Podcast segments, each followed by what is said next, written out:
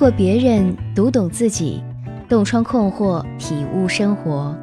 这里是小资和恋爱成长学会共同推出的情感急诊室，我是小资，我等你。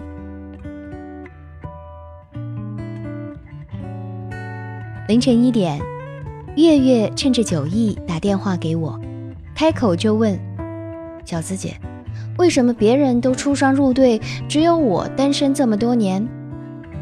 是啊。月月长相清秀，本硕都是九八五毕业，有一份人人羡慕的好工作，但不是女强人，性格活泼开朗，怎么就总是单身呢？听完他断断续续的讲述，我总算明白了，月月不是没人追，而是追她的人他不喜欢，而他喜欢的人不喜欢他。从小到大，月月似乎都逃避不了这样的宿命。高中的时候，他喜欢和他隔着一条走廊的那个男生。打扫卫生的时候，他会特意打扫男生的位置。发卷子的时候，他会亲自把卷子交给男生，就会听到对方那句低沉的“谢谢”。可还没等到毕业，那个男生就有了一位拉小提琴的女朋友。大学的时候，他对一个总坐在他对面自习的男生一见钟情。那个男生和他不是一个专业。但两人总在一个自习室遇见，还总坐在一个桌子上自习。对方时而专注，时而苦恼的样子很吸引他。有一天啊，趁男生还没来自习的时候，月月就鼓起勇气去问了和男生一起自习的基友。月月问：“经常和你一起来自习的那个男生有女朋友吗？”他说：“有啊。”之后，月月就再也没敢去那个自习室看书。他也想去争取一下，说不定那个男生刚好要分手了呢。但最后也都是不了了之。月月一直以来对另一半的态度就是，自己喜欢但不喜欢自己的不争取，自己不喜欢的压根儿不考虑。这样的事情一直在发生。每一次试都不试就放弃的背后，是月月总认为下一个说不定就是那个对的人。然而。这样等来等去，最后身边没有停留过一个人。最后，月月甚至对自己产生怀疑：是不是我自己有什么毛病？为什么没有人喜欢我？自怨自艾，也只有在酒后才敢吐露真言。其实，大部分人的情商都是来自于喜欢的人不喜欢自己，而不被喜欢的人认可。就好像所有的优点都变得毫无意义。我身边有好多朋友都处于月月这样年轻漂亮但是又单身的情况，不是没有人追，而是应了那句“我喜欢的人不喜欢我，喜欢我的人我不喜欢”。为什么我喜欢的人不喜欢我？这算不算是人生的终极问题之一呢？我想大概是的吧。对于这样的情况啊，与其说是。我喜欢的人不喜欢我，不如说是我每次喜欢的那个都是不喜欢我的。那为什么我们总会喜欢那些不喜欢我们的人呢？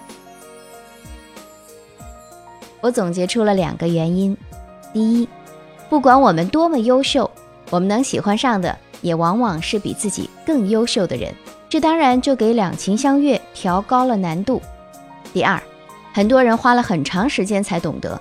爱而不得才是正常的，你喜欢的人正好喜欢你，这才是小概率事件啊！这样的好事儿，要么是在拍电影，要么就是运气好的不得了。有些人会告诉你，哎，你变得优秀一点，你喜欢的人就会喜欢上你了。不，其实有时候也真不是这样。喜欢是一件没有道理可讲的事儿，那他不喜欢你，好像也不需要什么理由。我认识的那些长得又还不错、性格又温柔、事业又拔尖儿的女孩子们，照样在被自己喜欢的人拒绝啊。有一位作家说过：“承认无能是我们对爱情最大的敬意。”这句话还挺对的。成熟的爱情观啊，就是承认自己有所不能为。比如喜欢一个人的时候，不要去期望他恰好也就喜欢你。值得一爱的人那么多。他偏偏只向你走来，这实在是太假、太童话了。我们能做的就是喜欢上了，尽量的去追，让他喜欢上自己。那如何去正确的追求他呢？你可以问问我们专业的情感导师。同样啊，对于那些喜欢你但你暂时对他没感觉的人，给彼此一个机会，就像朋友一样相处。如果最后你发现对方其实很适合你，而你对他也有那么一丢丢喜欢，那自然是皆大欢喜。如果相处之后你还是不喜欢他，那就只停留在朋友这一层面。这就让我想起了身边的另外一个朋友小 A。小 A 呢，他对待感情的态度正好和月月是相反的。小 A 虽然是一个各方面都很一般的女生，但是她却从来没有缺过男朋友。我想，这都归功于她对感情积极投入的性格。对于自己喜欢但不喜欢自己的人，小 A 会先以朋友的身份和对方相处，相互了解。如果对方真的不会喜欢自己，或者明确表示两人没有可能，小 A 就利落干脆的放手，不轻易放弃可能性，也从不纠缠拖沓。其实，在喜欢与被喜欢、爱与被爱这件事上，我们之所以会焦虑烦恼，是因为啊，我们的意识和另外一种意识撞车了，或者说是意识和行为偏离轨道，产生了冲突。你认为感情不能凑合，不能将就。你妈认为呢？你该成家，该找个人来照顾，而你看着父母日渐苍老，还在为你担忧，自己不能这么任性啊，是该找个人来让父母安心了。那这两种意识之间的冲突就引发了焦虑。又或者，你理想的对象是那个有感觉的人，对你好，这是你的意识，潜台词也就是说这是你的幻想，而行为上你却并没有任何的行动。不去对有感觉和对我好做一个量化的动作，自然也就不会去深究这样的人是否存在。最后呢，就演变成你单身了二十多年，甚至三十多年，因为对别人没有感觉。有句话说，女人总是会爱上感觉，这种感觉是女人对自己理想伴侣的各个方面进行综合评估之后形成的一种。非理性标准，那这种标准呢是无法被细化具体的。说白了就是我们自己心里啊本身是有一个对对象的标准，同时这个标准是非常模糊、笼统、宏观的，所以女人自己也说不清楚这种感觉到底是什么。显然，这种模糊不确定的感觉是不容易让女性找到爱情的。想找到合适的男朋友，最重要的是。你准确地认识自己的框架，也明确自己到底想要怎样的爱情。首先，我们可以准备好两张白纸和一支笔，在纸的左半边写下你最不能接受的另一半是什么样子的，也就是会触犯你的底线原则的一些特点，比如说有犯罪史、吸毒史、吸烟、酗酒、臭袜子乱扔、打骂父母等等等等。按照你不能接受的严重程度来排列，因为这些难以接受的特点会让你心情不愉快。那找对象的时候啊，可以还是尽量的避免一下。建议这部分列的不宜过多了，毕竟我们还是要保证一个广撒网的范围，以三到五条最佳，最多是不超过七条。然后呢，在纸的右半边写下你喜欢的异性的特质，记住啊。每一条后面留出一定的空隙，也是按照喜欢的程度来依次来列。列完之后，重新回到第一条，在你喜欢的每一个特质后面做一个量化。比如说幽默，那幽默是如何表现的呢？比如在受到攻击的时候有自嘲的精神，能够在你难过的时候逗你开心，在朋友聚会的时候能够带动气氛等等。比如说个子高，那他的个子是一米六五，是一米七，还是一米八零？我们最好有一个大概具体的数字。再比如说有一定的经济基础，是有房子吗？是否有贷款呢？有车吗？年收入多少呢？个人创造财富的能力如何？等等这些，在你能够想到的范围之内，尽量的让这些特质量化。第三，在列完了自己喜和恶的特质之后，找出另外一张纸，按照上面的方式就开始列出自己的优劣势，劣势不超过五条，每条之后也标注上，通过自己的努力是否能改变。优势我们可以尽可能的多写，也需要尽可能的量化。全部列完之后，把你喜欢的特质的那一栏分别挑几个不同的特质出来。我们可以试着想象组成一个个鲜活的人。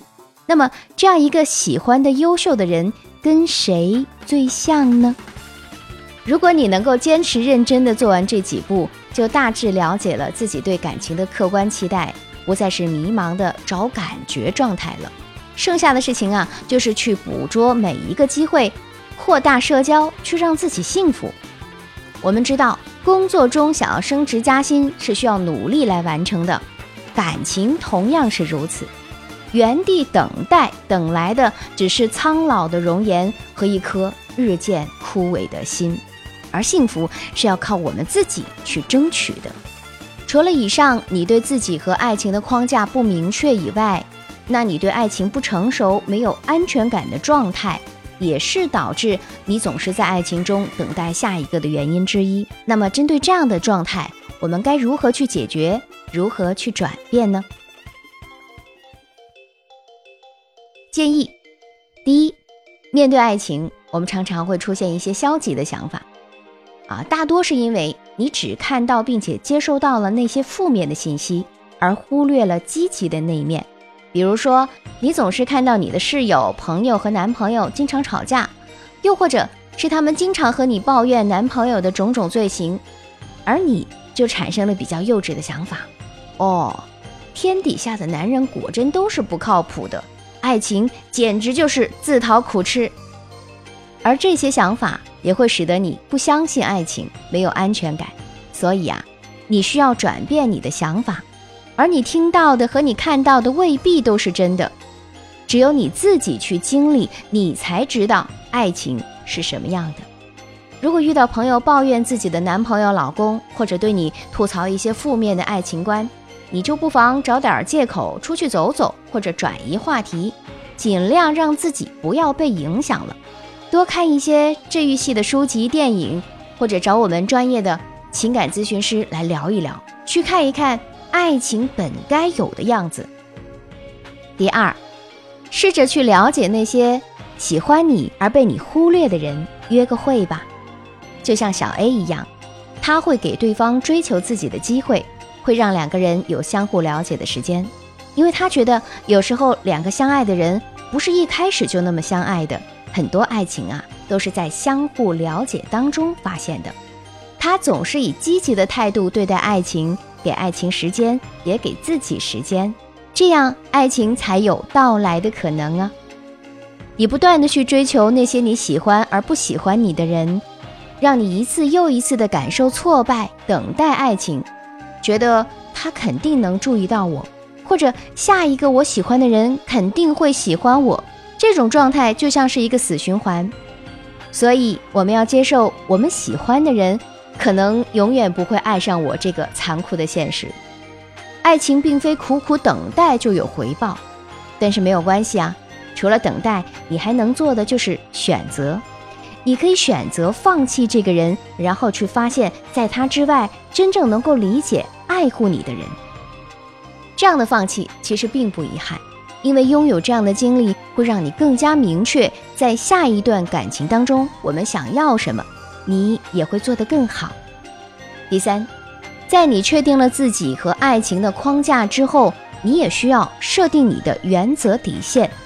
试试问问自己，我在爱情当中的底线是什么？